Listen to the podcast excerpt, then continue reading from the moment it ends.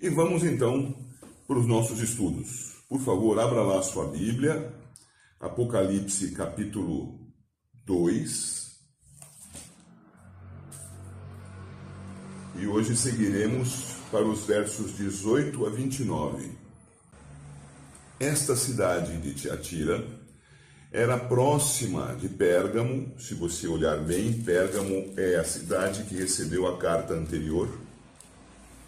Lembre-se que Pérgamo estava no alto da montanha, uma cidade protegida, fortificada, a capital da região. E Tiatira, diferente de Pérgamo, estava num vale, estava numa região baixa do território.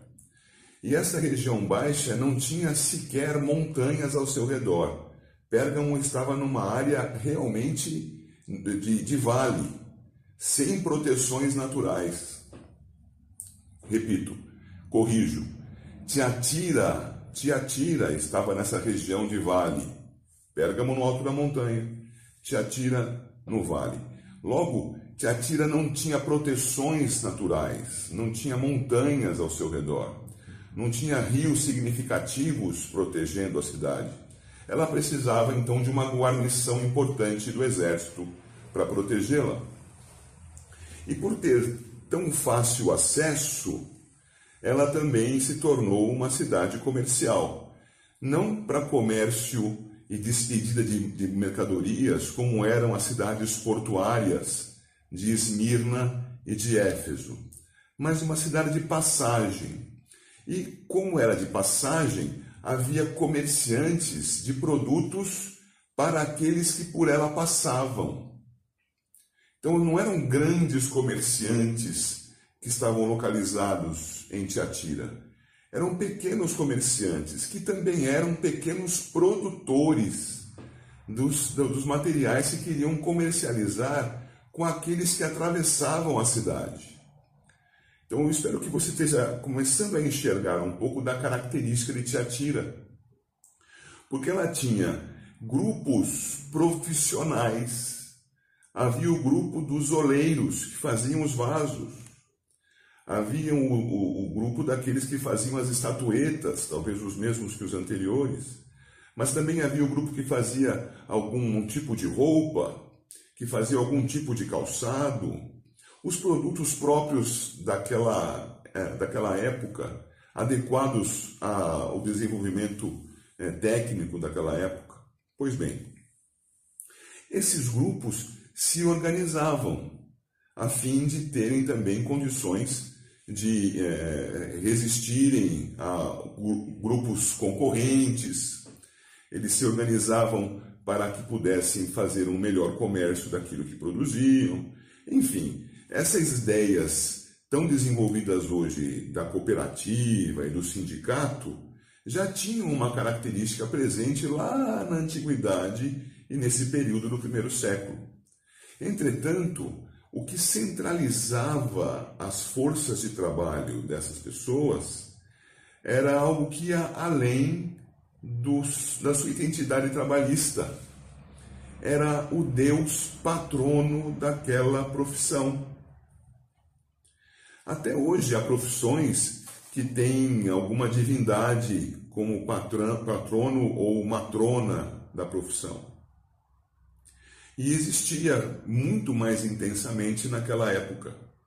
Então nós estamos expandindo desde a característica da cidade, passando para a, a produção profissional de grupos que se identificavam com a mesma atividade e a unificação desses grupos, não apenas na, na atividade, mas numa divindade que era patrona ou matrona daquele grupo, daquela atividade profissional. Quando eles se encontravam para tratar dos seus negócios, eles também se encontravam para adorar a este Deus, a este patrono. E essa divindade deveria ser saudada. E essa divindade era como que um vínculo maior do que a própria profissão, porque rejeitar a divindade é, patrona daquela profissão acabava sendo motivo de desligamento daquele artesão, daquele comerciante, daquele grupo ao qual estava vinculado.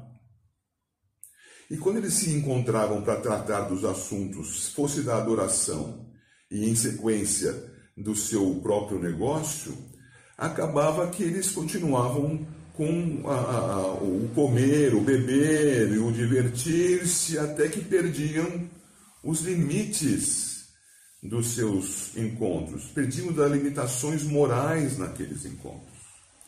Então, quando se encontravam para tratar de negócios, acabavam caindo até a imoralidade.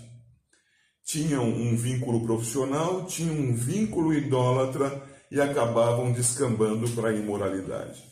Estes, esse entendimento da vida comum de Tiatira é importante para que nós estudemos algo sobre esta carta. E quando o Senhor, então, manda uma carta para a igreja de Tiatira por meio do seu anjo, do seu pastor, esses aspectos vão ser considerados no correr do texto. Precisamos observar isso inicialmente, meus irmãos.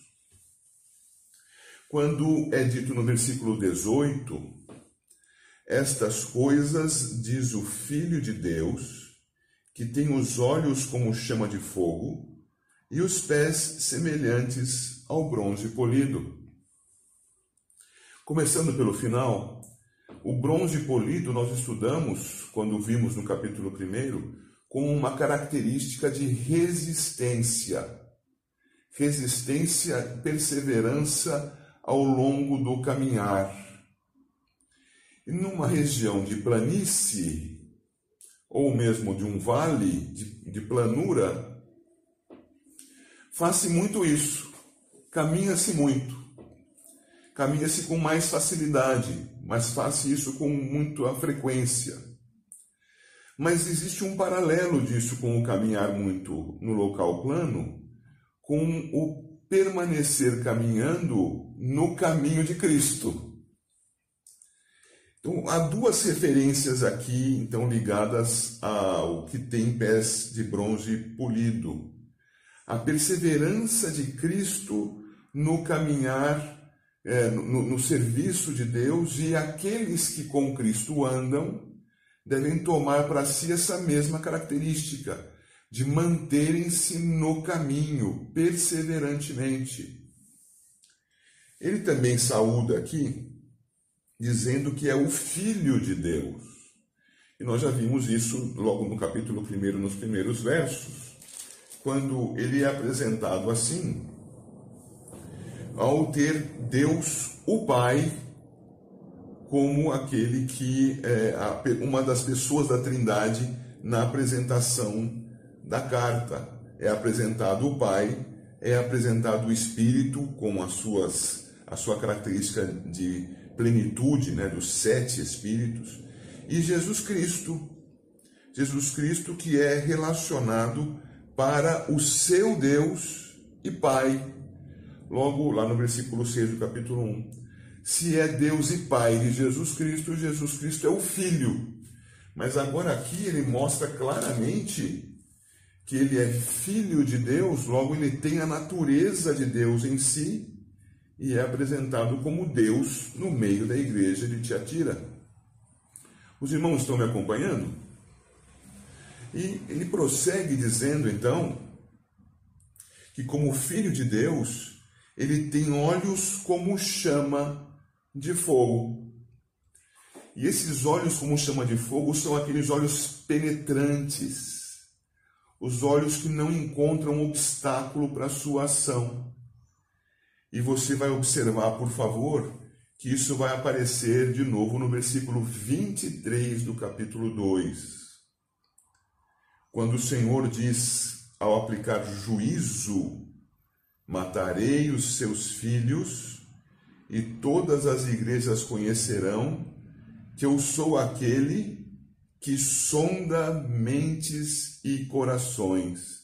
Isto é, aquele que vai além das aparências, aquele que sonda o que está íntimo, oculto aos olhos comuns.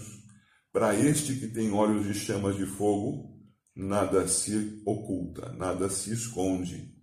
Ele então apresenta essa condição, essa capacidade e a, a, aplica no verso 23, onde nós já chegaremos. Vamos dar uma olhadinha no que está escrito aqui na sua tela. Na letra B, aí aparece aí um A minúsculo, devia ter mudado isso para I, mas enfim, perdoe-me. O Filho de Deus, aquele que nos ama e pelo seu sangue nos libertou dos nossos pecados e nos constituiu reino, sacerdotes para o seu Deus e Pai. Como a gente observou agora, ele está eh, voltando a, a retomar a sua apresentação inicial no capítulo 1. E a seguir, olhos de chama de fogo. E os olhos de chama de fogo, que estão naquelas características descritas no capítulo 1, quando João vê e desfalece diante de Jesus, ele é apresentado assim, é aqui retomado e é aplicado isso como aquele que sonda mentes e corações. O fogo sempre como uma figura do juízo. E já vimos algo sobre os pés semelhantes a bronze polido.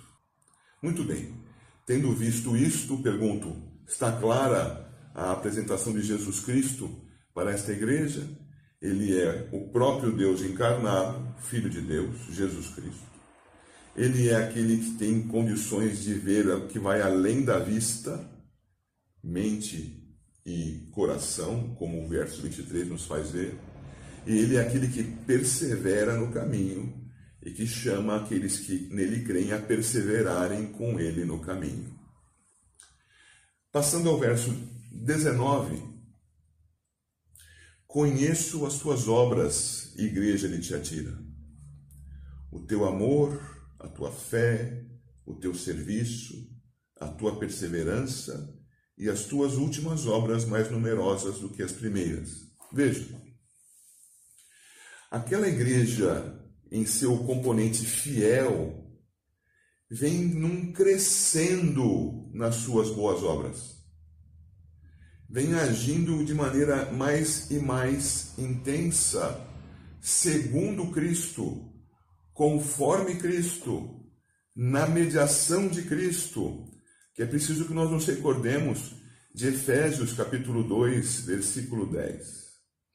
Somente os redimidos em Cristo é que têm condição de realizar as boas obras que Deus preparou de antemão para que nós andemos nelas. Então, a parte fiel da igreja é a parte que crê no Filho de Deus que crê que ele é o único que habilita a igreja às boas obras. E tem crescido na prática dessas boas obras. Vocês observam ao final do 19 que as suas obras são mais numerosas agora do que eram a princípio. Mas essas obras, desde um princípio, vou repetir, desde o princípio, eram obras de amor, então, obras que privilegiavam as pessoas ao seu redor por amarem a Deus. Lembremos sempre que o amor a Deus é que conduz o nosso amor ao próximo como a nós mesmos. Não existe amor ao próximo real se não houver amor a Deus em verdade. O amor ao próximo desligado do amor a Deus é o amor que acaba tendo o objetivo último no elogio a si mesmo. Olha como aquela pessoa é boa, como ela ama. Ou como fazem algumas religiões, o progresso espiritual. Bom, já que ele faz tanta coisa boa, ele vai progredir espiritualmente. O amor desligado de Deus parece ser um amor externo, mas é um amor interno. Parece ser um amor altruísta, mas é um amor egoísta o amor a Deus, modelado pela ação de Deus em nossos corações, produzirá de maneira crescente um amor altruísta, o amor que favorece ao próximo sem buscar benefícios. É desse amor que nós estamos falando aqui, conforme o contexto dos conceitos. fala da fé. Então, é uma fé também crescente. Nós sabemos que quando nós cremos em Cristo Jesus, nós, em geral, cremos naquela porçãozinha mínima do Evangelho, aquele, aquela pílula que é suficiente para a nossa salvação, mas que é muito menos do que nós, como cristãos, devemos saber. Nós estudamos recentemente com o seminarista Everton, em Colossenses capítulo 1, da alegria de Paulo ao saber que os colossenses estavam crescendo no seu conhecimento. E ao escrever aos colossenses, Paulo deseja que eles continuem crescendo no seu conhecimento. Entendam, por favor, fé e conhecimento aqui estão intimamente relacionados porque nós cremos naquilo que conhecemos. Nós só cremos em Cristo porque tomamos conhecimento a respeito da sua obra de redenção. Se nós crêssemos em uma coisa que não conhecêssemos, nós estaríamos crendo no vazio. O Evangelho nos foi anunciado, logo, conhecendo o Evangelho, cremos no Evangelho. Mas há muito mais além deste início suficiente para a salvação, mas que deve ser acrescentado quanto ao que Deus nos revelou. É por isso que nós temos toda uma Bíblia sagrada em nossas mãos. E muito mais do que a Bíblia, queridos, que a Bíblia traz algo a respeito de Deus, muito mais que a Bíblia, nós temos o próprio Deus. O Deus que não inventa, não conhece limites no seu ser. Conhecer a Deus é algo absolutamente ilimitado. Logo, temos muito, infinitamente mais a conhecer a respeito dele. E quanto mais conhecemos, mais a nossa fé cresce nele. Então vamos de fé em fé, crendo no Senhor e crescendo no Senhor ele então vê a obra do amor e vê a obra da fé. Eu continuo aqui. O serviço. O serviço aí, como você vê no seu slide, na sua projeção, tem a palavra diaconia, como é, é a palavra no grego. E diaconia você já compreende fácil pelo serviço que passou a ser ofício na igreja Diaconia se refere ao serviço dentro da igreja, primariamente, e na medida das possibilidades, para fora da igreja. Serviço. Um serviço que tem uma característica um pouco diferente do serviço prestado pelo escravo. É o serviço daquele que se apresenta e é voluntário no cumprimento do serviço é o diácono. E todos os cristãos são, de algum modo, diáconos, não apenas aqueles eleitos e assim é, é, instalados no ofício. Todo cristão é diácono. O pastor é diácono, o presbítero é diácono. Homens e mulheres, nesse sentido, são diáconos e diaconisas no sentido de que todo cristão, voluntariamente, por amor, por crer no Deus a quem conhece, vai servir a igreja. Não estou falando do ofício como um todo, o ofício é exclusivo para aqueles do sexo masculino, para os homens, mas a missão diaconal é para cada um dos cristãos, assim como a missão da evangelização. Eu sigo aqui, depois de serviço, a perseverança. Observa, pés de bronze, caminhar perseverante. E Cristo vê a perseverança daqueles irmãos em Tiatira. É preciso que a igreja se dê conta de que ela tem que ser intolerante, cada um dos seus membros, aos seus próprios pecados e, como igreja, aos pecados da igreja. E assim intolerante, ela precisa se colocar diante do mundo. Mundo, os pecados de vocês não são tolerados por Deus. Arrependam-se dos seus pecados. O pecado não pode ser tolerado. no indivíduo, na comunidade cristã que é a igreja e da parte da igreja perante o mundo. E por que não? Porque Deus não tolera os pecados. Logo, a igreja não pode tolerar os pecados e eu não posso tolerar os meus pecados. Não posso aceitá-los. E quando advertido, eu preciso consultar o meu coração, arrepender-me dos meus pecados, confessar os meus pecados e saber que o meu Deus tem perdão para me dar. Visto isso tudo, tenho, porém, contra ti, vamos seguir. O tolerares não é tolerável. O tolerares essa mulher, Jezabel. Jezabel exercia autoridade sobre a igreja de Tiatira. E que tipo de autoridade ela exercia? Ela se declarava profecia, é, profetisa, ela ensinava a igreja e ela conduzia a igreja num tipo de sedução. E essa sedução está aí na, é, é, descrita como prática da prostituição e o comer coisas sacrificadas aos ídolos.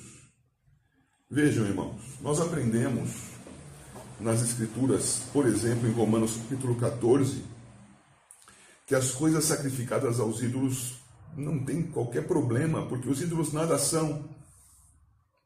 O problema não está em comer, está no porquê comer, com que fundamento comer.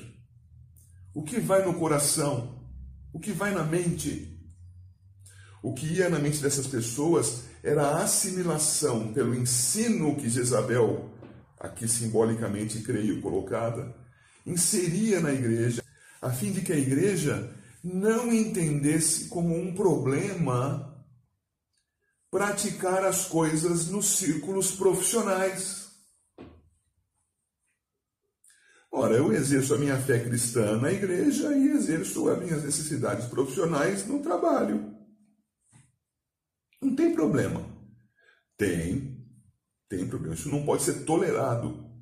O cristão precisa ser o mesmo em todos os lugares. Isso quer dizer dedicado a Deus, ao seu serviço, à sua honra, como aquele que, tendo sido redimido por graça, tem toda a sua vida entregue agora para a honra e louvor do Senhor.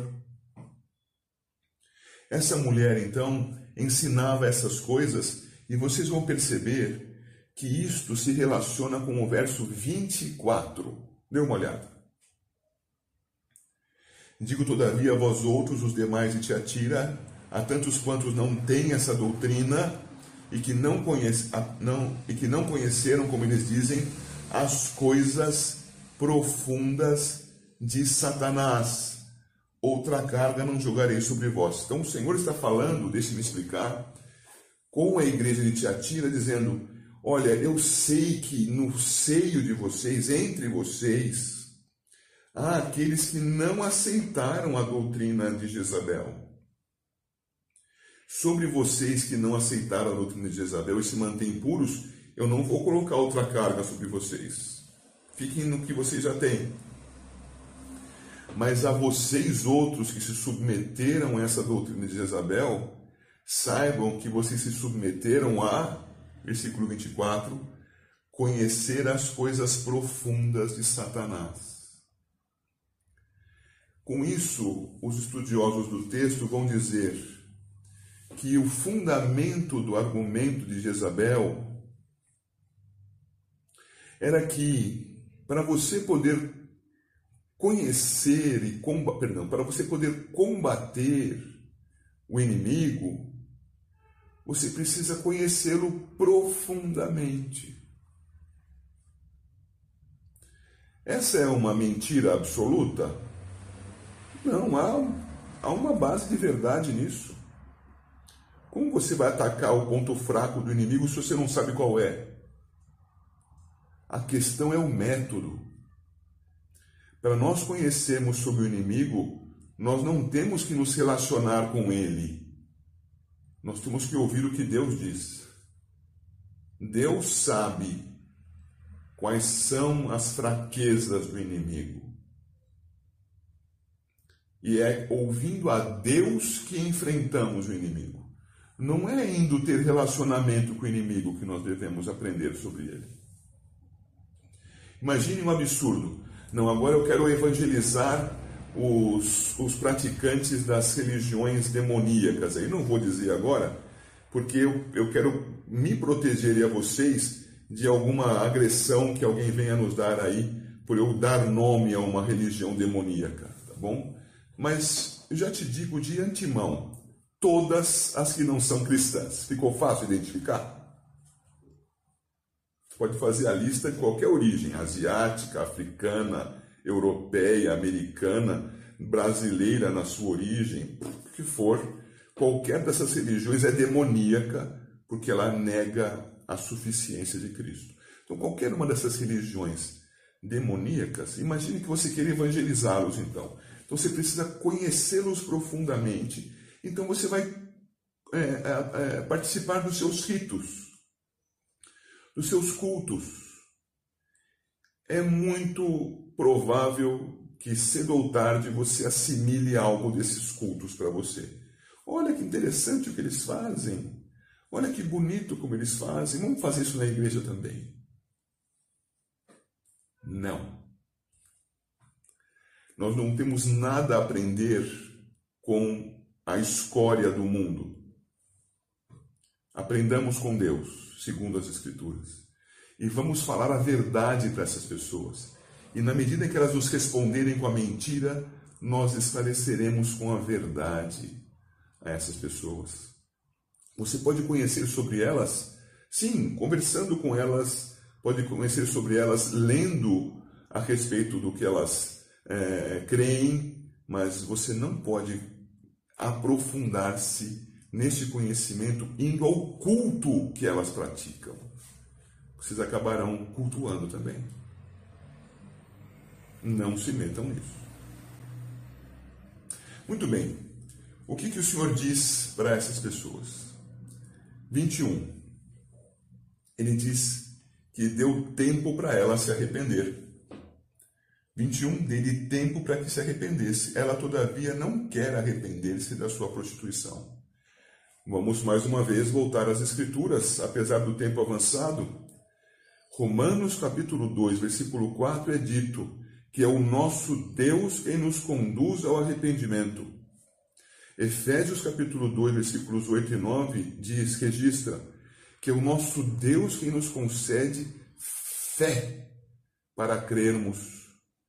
Portanto, é Deus quem nos dá arrependimento, é Deus quem nos dá fé, para que nós vejamos quem somos, nos arrependamos da nossa maldade e creiamos em Cristo como suficiente redentor. Ela, Jezabel, não quer se arrepender. Pessoa nenhuma quer se arrepender. Ninguém quer se arrepender. O arrependimento é uma dádiva divina. Ninguém buscará a Deus naturalmente, é preciso a intervenção de Deus. Lembremos também de Efésios capítulo 2, versículo 1. Estamos sem Cristo mortos. O que, que o morto faz a não ser apodrecer, irmãos? É o Senhor quem intervém e ele nos vivifica.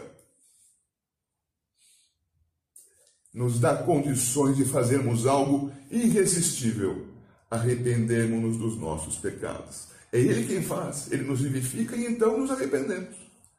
Jezabel queria se arrepender? Não, estava morta. morta em seus delitos e pecados. O Senhor deu a oportunidade, sim, porque o chamado evangélico é universal. Venham todos a Cristo, mas quem virá a Cristo? Somente os vivificados por Cristo. O chamado é universal. Venham! Mas o efetivo chamado para conversão é especial, não é universal. Por isso você pode dizer ao mundo: Cristo é o único Senhor, creia nele, só nele a redenção só ele pode ser adorado. O mundo ouvirá e não entenderá. ouvidos entupidos. Só o Senhor dá entendimento. Louvado seja Deus por sua graça sobre as nossas vidas. Ela então não quis se arrepender da sua prostituição. Agora observa, por favor, verso 22. Eu sei que isso pode acontecer de maneira diferente, mas em geral, prostituição acontece na cama. E onde é que o Senhor vai prostrar Jezabel? 22. Eis que a prostro de cama. No local onde tipicamente, figuradamente, é, acontecem as prostituições, naquele mesmo local ela ficará incapacitada de levar a cabo a sua maldade, a sua perversão. O Senhor vai destruí-la, como dizem aí alguns, pela raiz. Como dizem outros, matando, perdão, destruindo os ovos no ninho. O Senhor vai prostrá-la de cama. E diz mais: bem como em grande tribulação os que com ela adulteram. Opa!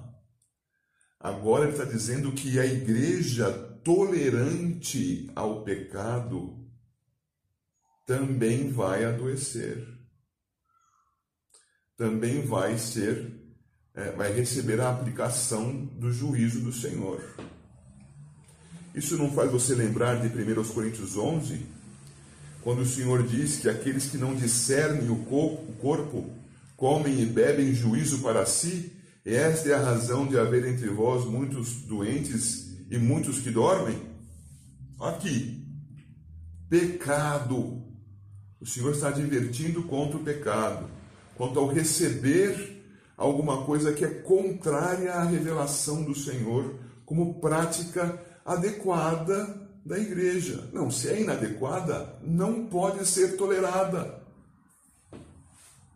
Essa carta é muito pesada.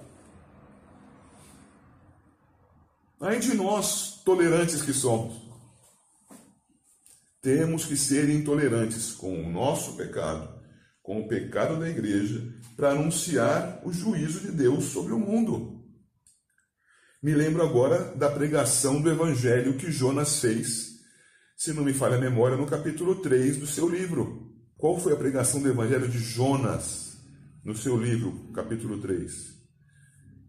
Em 40 dias, Nínive será subvertida. Esse foi o evangelho pregado. É pregação do juízo. Mas juízo contra quê? Contra o pecado intolerantes quanto ao próprio pecado, busquemos santidade. Intolerantes contra o pecado da igreja, busquemos a saúde espiritual da igreja. Intolerantes contra o mundo, anunciemos o juízo de Deus, porque virá.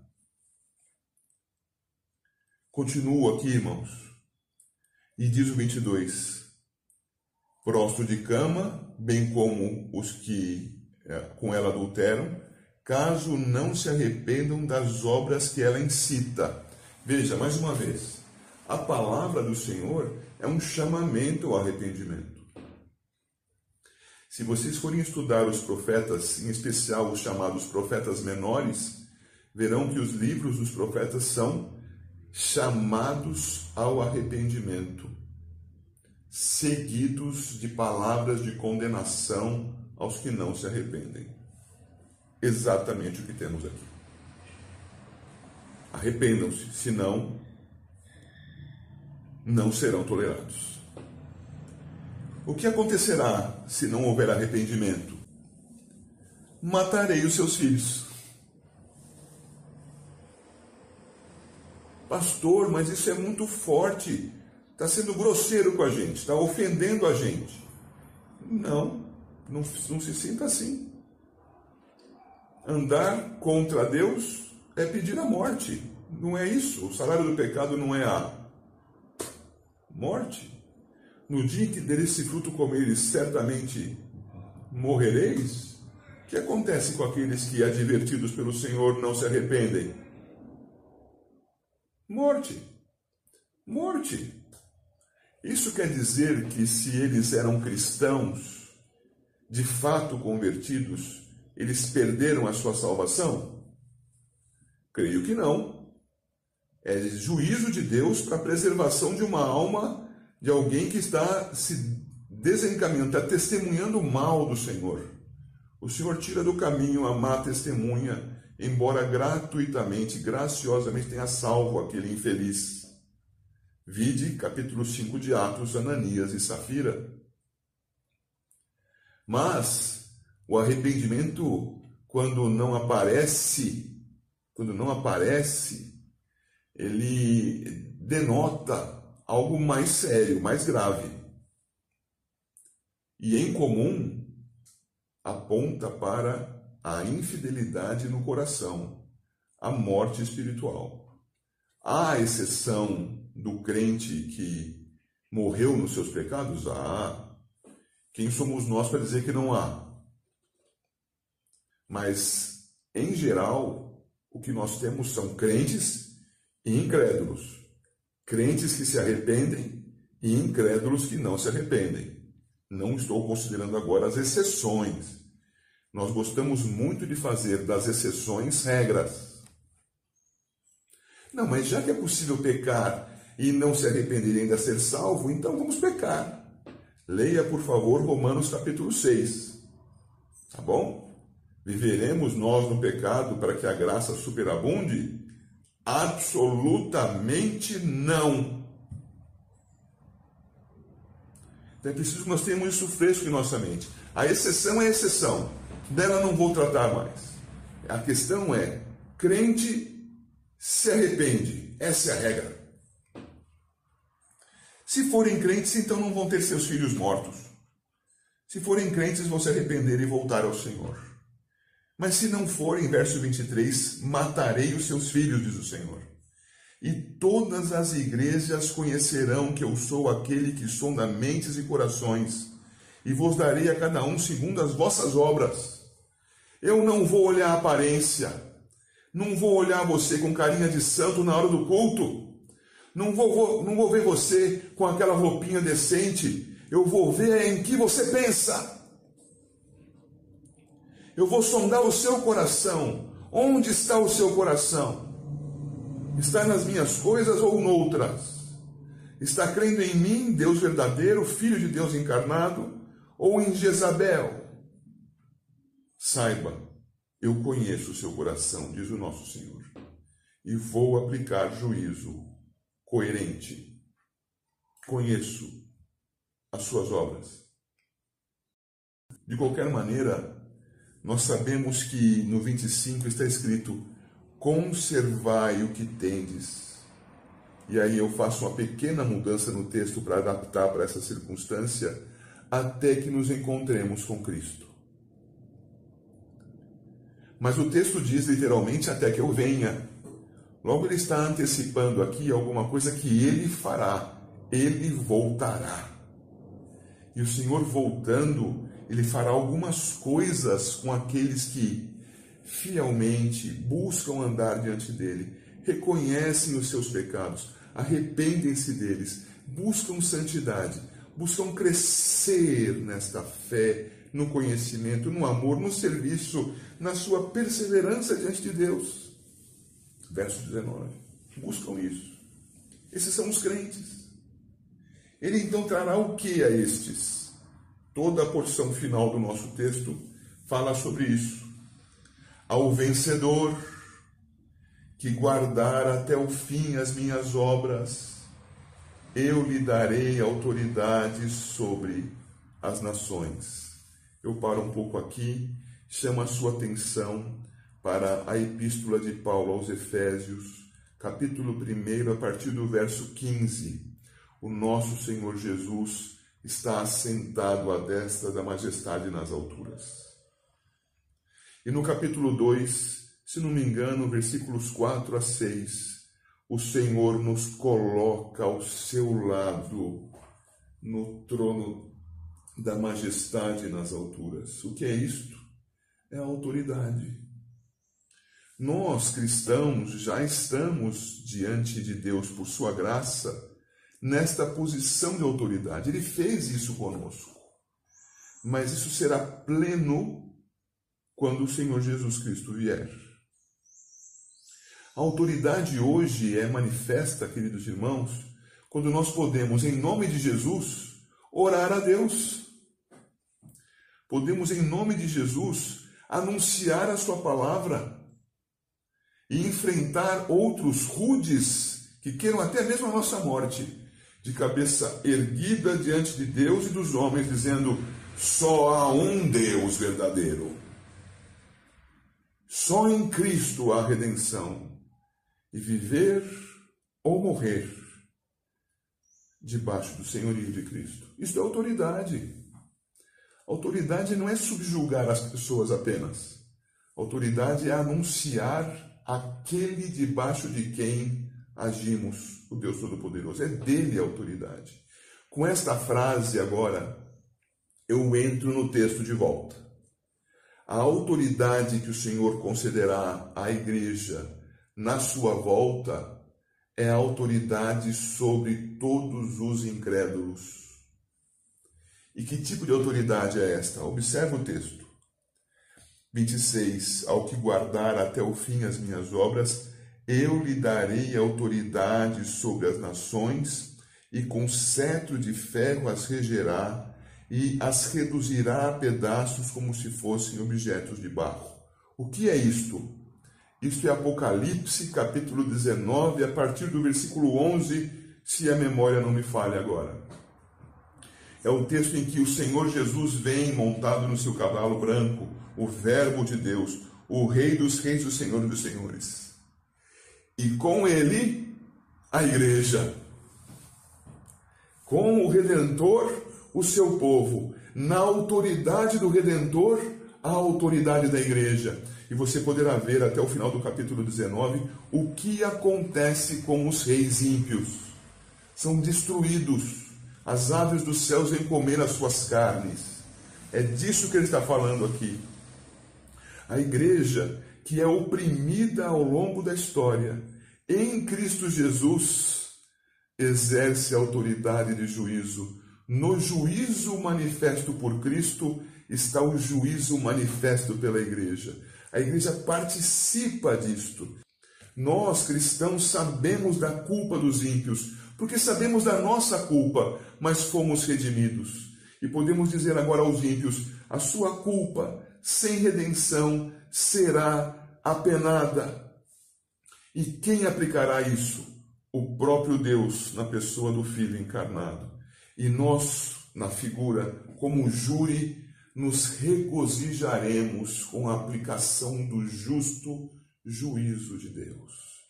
Pense também em Apocalipse capítulo 6, versículos 9 a 11, o clamor dos justos por juízo e o juízo manifesto, como por exemplo se vê em Apocalipse 19.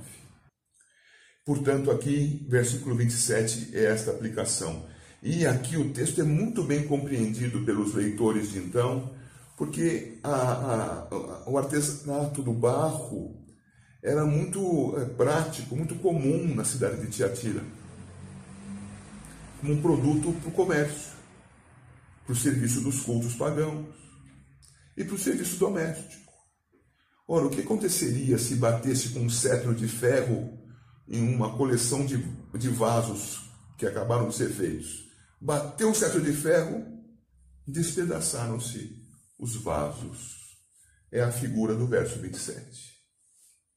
E ele então diz, Jesus diz em 28, da maneira que eu recebi do meu Pai essa autoridade, eu concedo a vocês, igreja fiel, igreja crescente na fé, no quebrantamento, no serviço do Deus verdadeiro, eu concedo essa autoridade a vocês. No meu exercício de juízo, vocês exercerão juízo. Então ele diz aqui que, versículo 26, eu lhe darei autoridade, versículo 28, assim como também eu recebi de meu Pai. E aí ele coloca a finalização, dar-lhe-ei ainda a estrela da manhã. A estrela da manhã é o guia do peregrino, irmãos. A estrela da manhã dá a direção na jornada. a estrela da manhã. Eu tenho nela o referencial para a direção a seguir. Mesmo na confusão dos dias, temos o referencial. Ora, quem é o referencial? Apocalipse capítulo 22 diz: Jesus Cristo é a brilhante estrela da manhã. Jesus diz: Eu me dou a vocês como referencial para vocês seguirem. Eu que caminho com os pés de bronze, devo ser seguido por vocês na sua peregrinação nesta terra. E o 29 fecha.